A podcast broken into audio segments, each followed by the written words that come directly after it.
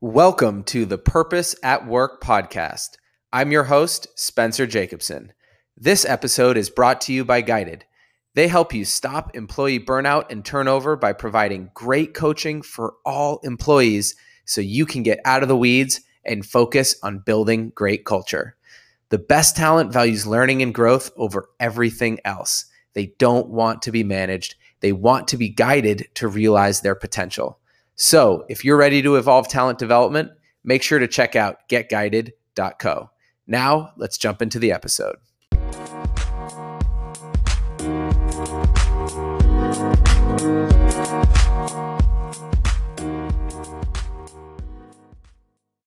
All right, everyone. Welcome back to another episode of the Purpose at Work podcast. I'm your host, Spencer Jacobson.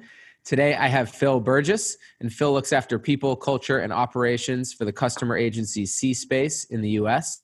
Previously, he was joint MD of C Space in London, and their mission is to make business more human by building customers into the way companies work to drive growth and business change. And Phil's role is also to ensure that they're making C Space a more human business as well. So welcome to the show, Phil. Thanks for having me. All right, so let's dive in. Phil, I'd love to hear a bit more about C Space and what you're doing. And one of the things I noted was that your role is Chief People and Operations Officer, which is not so common.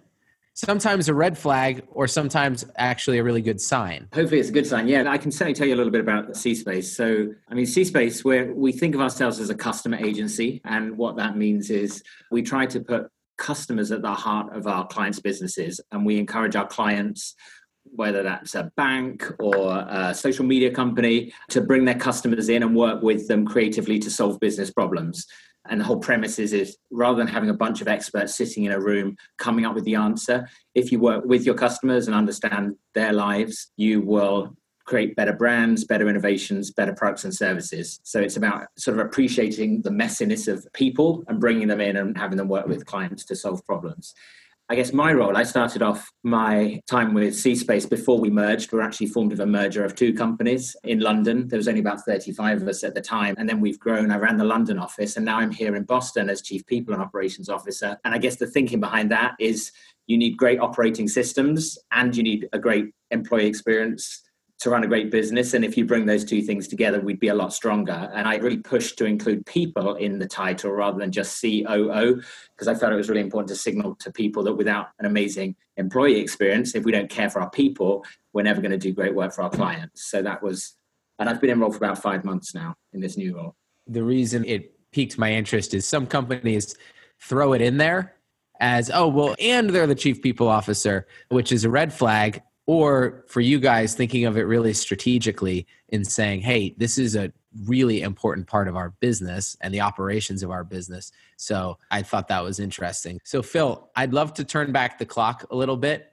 And sounds like you've had a really interesting career, but where did you grow up? Could you share a little bit about the early days for Phil and how that started to influence who you are? Sure. Yeah. So, you can probably tell I'm not from the States. I'm from London originally. So I grew up in Greater London in a town called South Croydon, which isn't a particularly nice place. And I spent a bit of time in the Middle East with my parents, and then they got divorced and I came back to the UK. I always did well at school, sort of academically, and then I studied German and business studies at university. And I think my career started out sort of fairly unusually. I did what most people who go to a good uni in the UK do. The big companies come around, the banks, the management consultancies, Procter & Gamble, Unilever, and I applied for some internships. But in the end, I ended up getting this summer job, which was with a company called Southwestern Advantage. And I was standing in line one day for my grant payment, and I got handed this flyer, and it said that it was the toughest summer job that you could ever do. And if you did it, you'd be set up for life in terms of careers. It would give you amazing stories. And I went to the presentation and they told me all about it. And it ended up being a job to run your own business, selling educational books door to door in the States.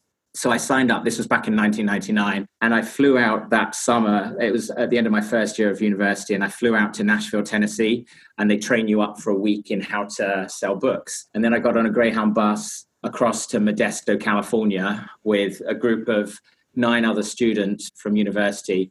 And you find a place to live. And then you sell books door to door all summer. And yeah, it was without a doubt the hardest, craziest summer job I've ever done. The hardest thing I've ever done. What did you learn from that experience? I learned a lot. I learned how much I was able to push myself. So I think until that point, everything had come relatively easily to me. So I'd always been top academically, top at school. And I think being out on my own, fending for myself, selling books all day, taught me a lot about how resilient I was. We used to have this schedule. So we'd get up at 5:59 in the morning and jump in a cold shower, because the idea was if you had done that, that was one horrible thing that you'd done before you had to knock on your first door. We'd go to Denny's for breakfast and we'd read like positive motivational stuff with our roommates to try and block out the fact we were going to be walking around the streets all day by ourselves. And then we'd have to knock on our first door at 7:59. And then we'd work a 13.5-hour day. So the idea was you knocked on your last door at 9:31 and you did that 6 days a week for 10 weeks. So if you did that, you got an award that showed that you could work 81 hours. And it was all about controlling the controllables. So if you control the number of hours you work, and then you control the number of doors you knock on and control the number of presentations you give, eventually, even if you're really bad at sales, some people would buy books from you. So I think it taught me a lot about, like on my first day, I sold one book for $30 to this guy. He spoke Spanish and I sort of fumbled my way through with GCSE Spanish. And then for the other sort of 12.5 hours, I sold nothing. And then the next day I sold nothing. And then when I went to my first Sunday meeting, 9 of the 11 people on my team had quit because it was so tough. And they kind of prepare you mentally for the fact that you probably won't sell very much, but if you work at it, you'll get better. And I guess I just made this commitment that I was going to get through the summer and I wasn't going to quit. And whatever happened and whatever was thrown at me, I wasn't going to quit. And partly because my parents, like neither my mum nor my dad wanted me to go and do this crazy job on commission. They wanted me to go to an internship and go to a bank and get my graduate career sorted out. And I guess it just also taught me that if you just keep knocking, you're going to find kind people. So I'd find people that would give me food and sort of look after me. And the more doors I knocked on, the better I got. And actually, selling became something I really liked. And my final day of my final house at the end of that 10-week summer, I sold some books to this family that gave me enough credits to win this holiday. And it was horrible. I mean, I cried multiple times. I'd pass out from the heat because it was 110 degrees in California. And then I went back and they invited me back to do it again. And I ended up actually doing it for 7 straight years. Every summer through college, I did it. And then I recruited students. I met my wife through it. And compared to any sort of managerial office job, I think it's the experience that most shaped who I am and my approach to the way I lead and the way I sort of get on with life. 7 summers. Yeah, I did 7 summers. So I did one in California, a couple in Virginia, one in Florida, down in Tampa, Houston. And during the academic year, I would recruit students at university to come out with me and do this in the summer and train them on how to do it and prepare them sort of emotionally and technically for what they'd be doing. And then you would manage and lead them on the field. So you would go and sell books and they would come and train with you. And that was an interesting learning experience too, because I think it taught me a lot about how to build teams and what to look for in the people I wanted to work with and how to lead by example and how my own leadership style impacted whether or not they did well. And I had teams that did really well eventually. And I also had teams that bombed pretty much because of the way I did or didn't work with them. And so first of all, this is awesome.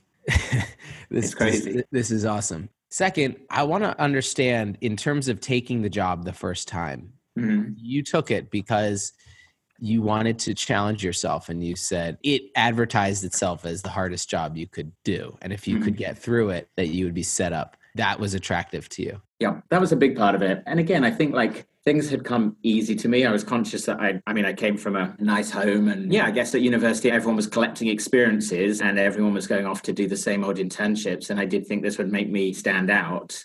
I mean, obviously when I was out there like sweating in the 100-degree heat and dealing with all the rejection, people would like count me off their land and threaten to go and get their gun or like people would accuse me of scamming them or being a traveling magazine salesperson, but you could feel yourself growing. And it was a very supportive environment as well. So they did have great training and they taught you a lot of the success principles. So they taught you that if you had a great attitude and a great work ethic, good things would happen. And it does sound cheesy, but I guess I really believed in those things. And I used to have a quote stuck on my dashboard and on the light switch. So it was one of the first things I'd see in the morning. And it was the Roosevelt one, which Brené Brown talks about in her book, that the credit belongs to the man who's actually in the arena, whose face is. And I used to sort of almost recount that sometimes when I was marching between houses. And again, partly that was because they trained you that if you were thinking positive thoughts, you wouldn't have room for the negative thoughts about the homesickness. But I think you could feel yourself growing. And I know my friends and my family who thought I was crazy. When I got back, they saw that I'd become a different person. And I recruited my brother to do it. And then I got to see what kind of impact I could have on him. And then a lot of the people who I recruited, they still sort of write to me and thank me for that experience, whether they did well or whether they didn't do well. If I managed to help them get through the summer and persevere through to the end. And that's also, I think, given me a lot of, I guess it's kind of shaped my approach to like what gives me a kick out of building teams now. Like it's nice to have an impact on people. It keeps you going. First and foremost, I personally resonate with this story in a major way. Having worked some summer jobs in construction and landscape reconstruction and just extremely challenging, those were extremely physically challenging roles, and how much I learned from that. But then also really seeing so clearly that how you show up as a leader directly affects the results of the people on the team. Can you talk a bit more about how you've seen that play out in your career? If I think back to, we talk about the book field. So like, if I think back to my book selling days, I would be acutely conscious of the fact that if I was in a good mood, my roommates would invariably go out and have a better day. And the kinds of things I talked about at breakfast before we all split up and went our separate ways would impact their day.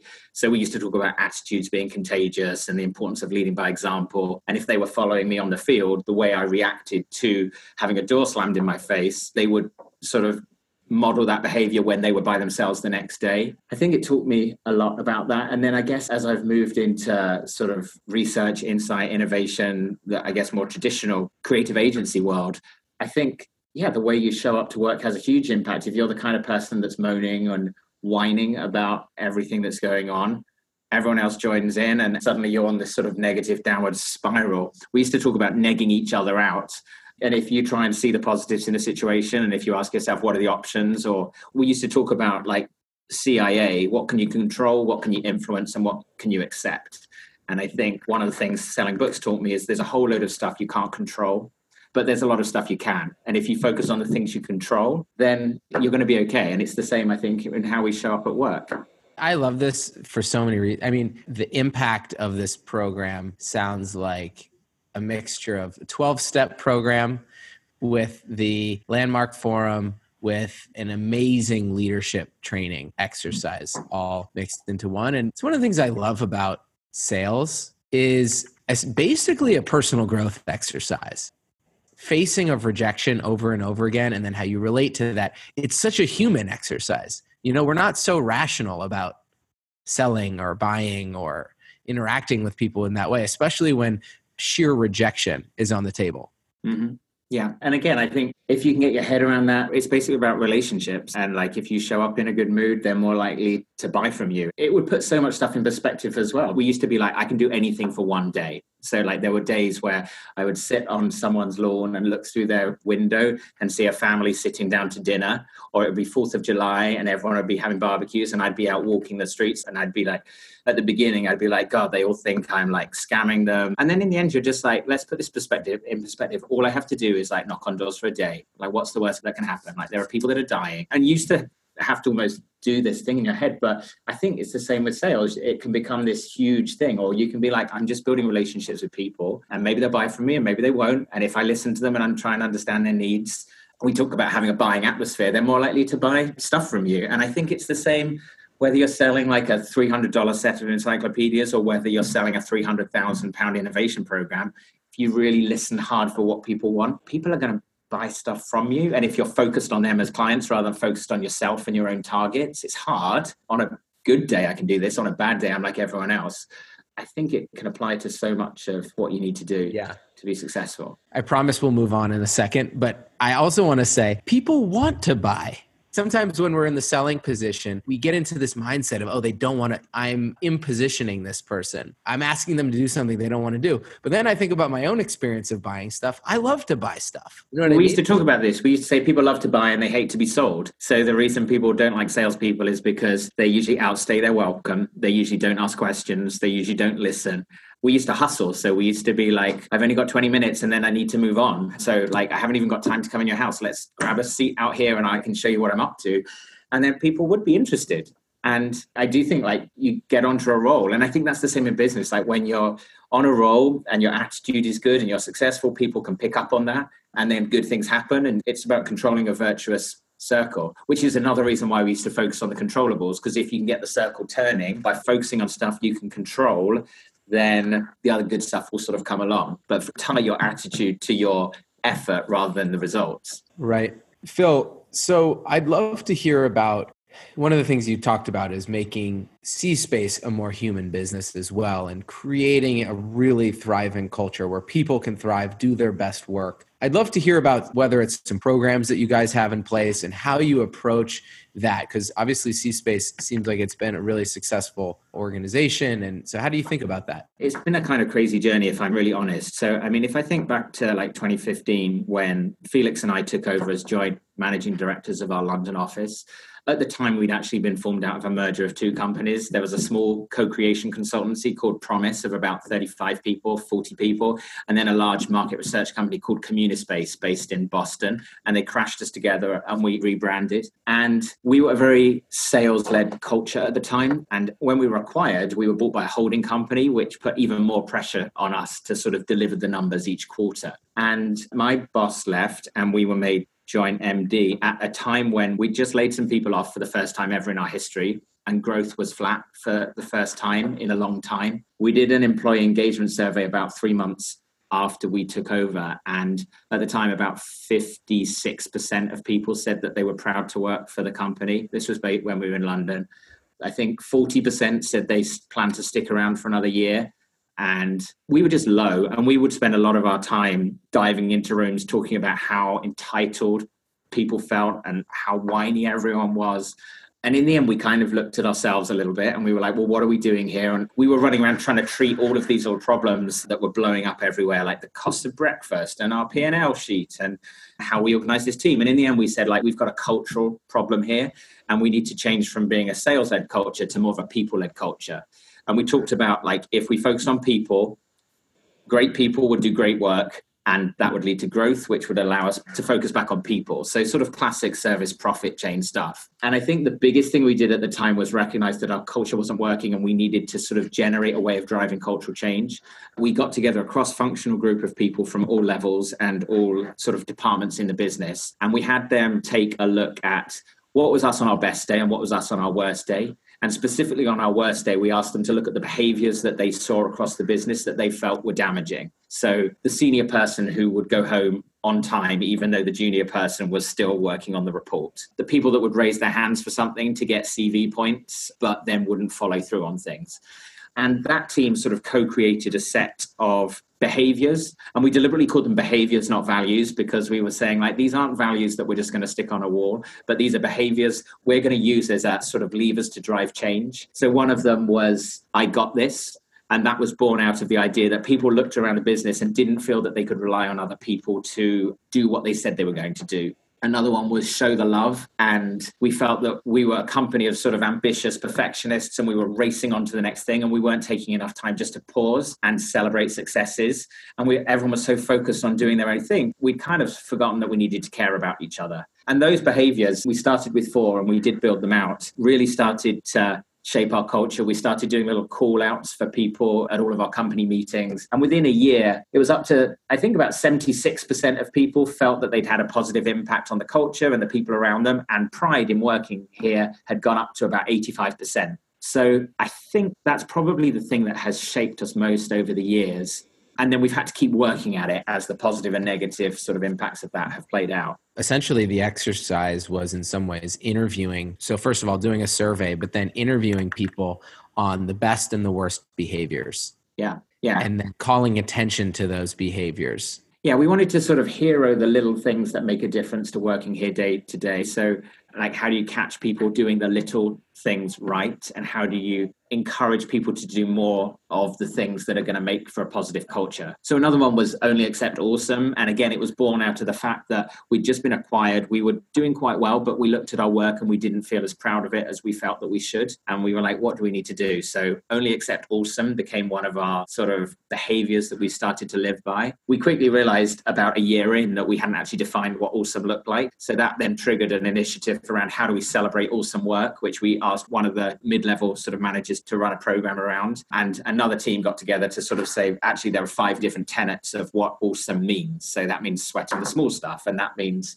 like having impact on a client. So it started to create performance standards as well. And then after a year, we found that like we were doing a really good job of showing the love. It was a very nice place to work, but people were still frustrated when it got to review time that they hadn't been given enough feedback around how to progress. So we introduced another 2 values. One was open up and listen, and the other was tell it like it is. And they became sort of safe ways into a conversation to have more candid feedback conversations with people in all directions, because we were all being so nice to each other. We weren't actually just saying, hey, when you do that in a meeting, it kind of annoys me, or it was all coming out at people's annual review. Again, and I think what we've learned through this whole process is whatever you do, you just have to keep working on it, and what you get, you promote. So you have to keep talking about it. You have to make sure leadership are living it. You have to give people a way of calling each other out when they're not doing these things, particularly leadership.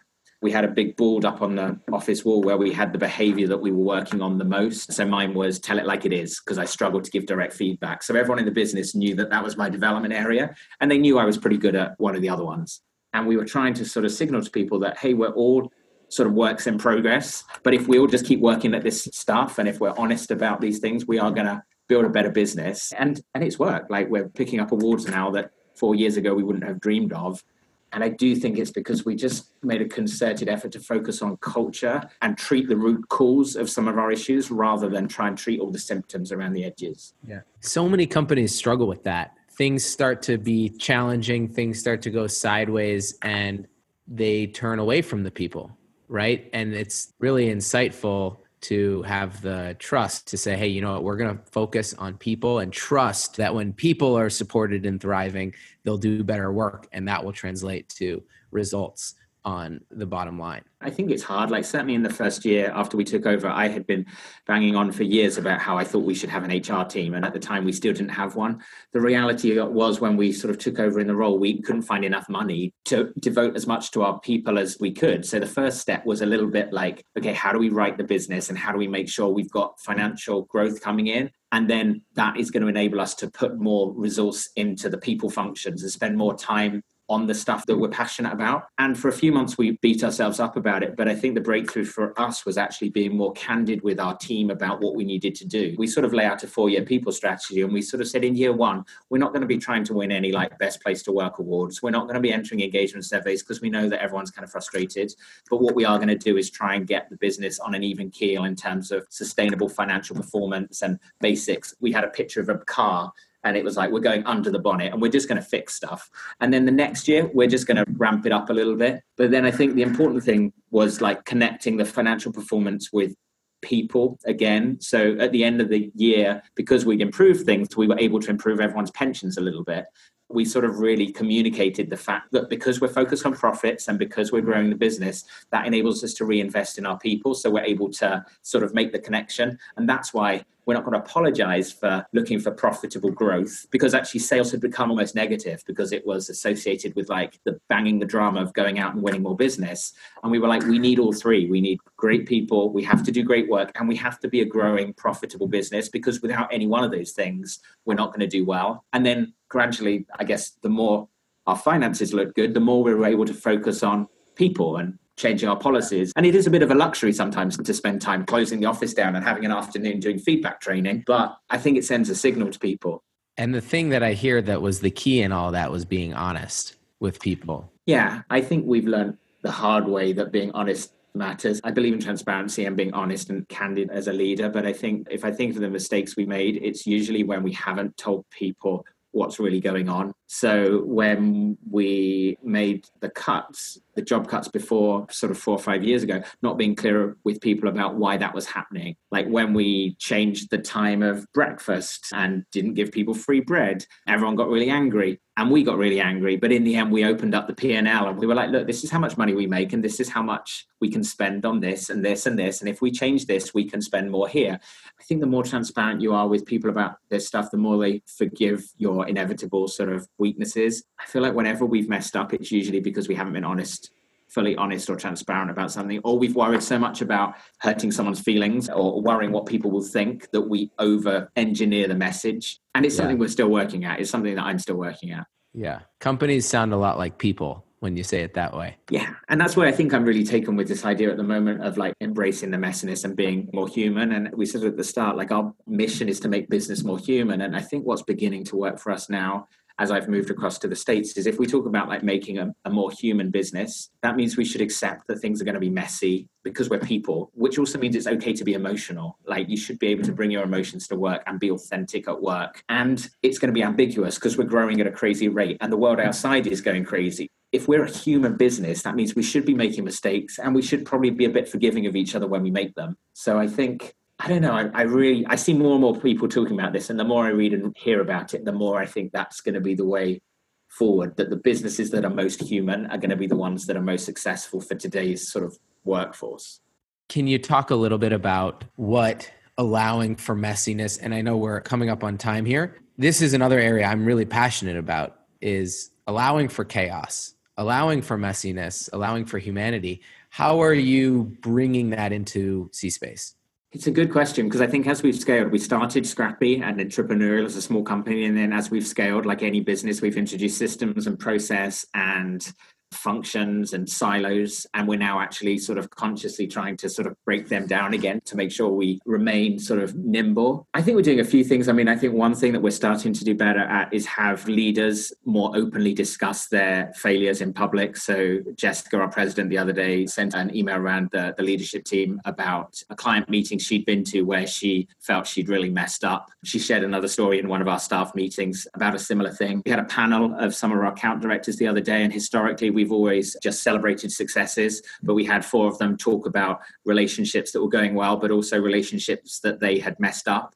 And that really went down well with people as a sign that we were beginning to embrace the fact that, yeah, good stuff happens, bad stuff happens, and we all make mistakes, especially as we try and encourage a culture where we want our more junior people to feel that they can take risks and that if they mess up, it's not going to be held against them. I think just talking about that is one thing. We're also doing things like changing our parental leave policies and looking at things like flexible working and saying, actually, we used to give this, we're going to change it to that, so that we can sort of accept the fact that people live and they work and it's all getting messy. And as an employer, we need to sort of help people integrate their work life and their home life. And the final thing, I think we're talking a lot about moving away from like adult to child relationships to more adult to adult relationships. So how do you just say to people like, look, this is kind of crazy right now. We're working through it. We don't know the answer, but help us, instead of as a leadership team, just trying to sort of solve all the problems for people and inevitably falling short, but do like, hey, we're working on this together. We haven't got there yet, but help us work through the solutions. And I think we're a long way to getting to where we want to be, but we're starting the journey. That's really cool. The paternalism at companies, I think, is people shooting themselves in the foot. Because if we're always feeling like we need to have the answer for people before we can tell them the truth or what's going on, we're really eliminating a lot of the potential avenues or genius within the company. When the junior person knows that shit is not handled in some way, they actually have an opportunity to do something about it then. Yeah, exactly. And I think we all struggle because we're nice people. Like when you look around an agency, things are inevitably busy and crazy. Sometimes the last thing you want to do is ask someone to take on more when they're already doing more. And counterintuitively, sometimes asking that person to step up or giving them an opportunity to do something different to what they're already doing is going to give them new energy. I read a book over the weekend, and it was talking about stop managing time and start managing energy, and recognizing that, yeah, actually, if you distribute authority and you empower people to make decisions and try new things and mess stuff up, then, I mean, people will give more because they're just more fulfilled. And I guess partly it's how do we unlock that in our interactions with people when we're sort of running things day to day. What was the name of the book? It was Lead at Speed by Sophie Devonshire. I'm halfway through, but it's definitely worth a read. There's some great stuff in there on managing energy, human leadership, managing your pace as a leader, and figuring out like when to go fast and when to go slow. There's just a lot of useful reminders, which, I think are worth sort of taking heed of. Yeah, that's a big one. Shifting from this, such an intense focus on time versus energy. That's big. Phil, anything else come up for you over the course of the conversation that you want to share before we wrap up? No, I mean, it's been an enjoyable chat. I always find these kind of conversations are helpful. Just, it reminds me that as a leader, you have to, sometimes in the crazy day to day, it's important just to take time out to reflect on what's working and what's not working. And sometimes I think we all beat ourselves up a little bit about all the stuff that's not working. And it's always nice to cast your mind back to some of your previous experiences and recognize that everything you're doing is kind of shaping who you're becoming. And yeah, like it's a nice reminder for me that sometimes like when I'm having a bad day, I've done some good stuff along the way as well. Like I think we all carry this little negative voice on our shoulders, and it's worth talking stuff through like this and reminding yourself that actually, yeah, we're all learning and some good stuff's happened as well. We're all having a human experience. Yeah, exactly. That's a better way of putting it. A much better way of putting it.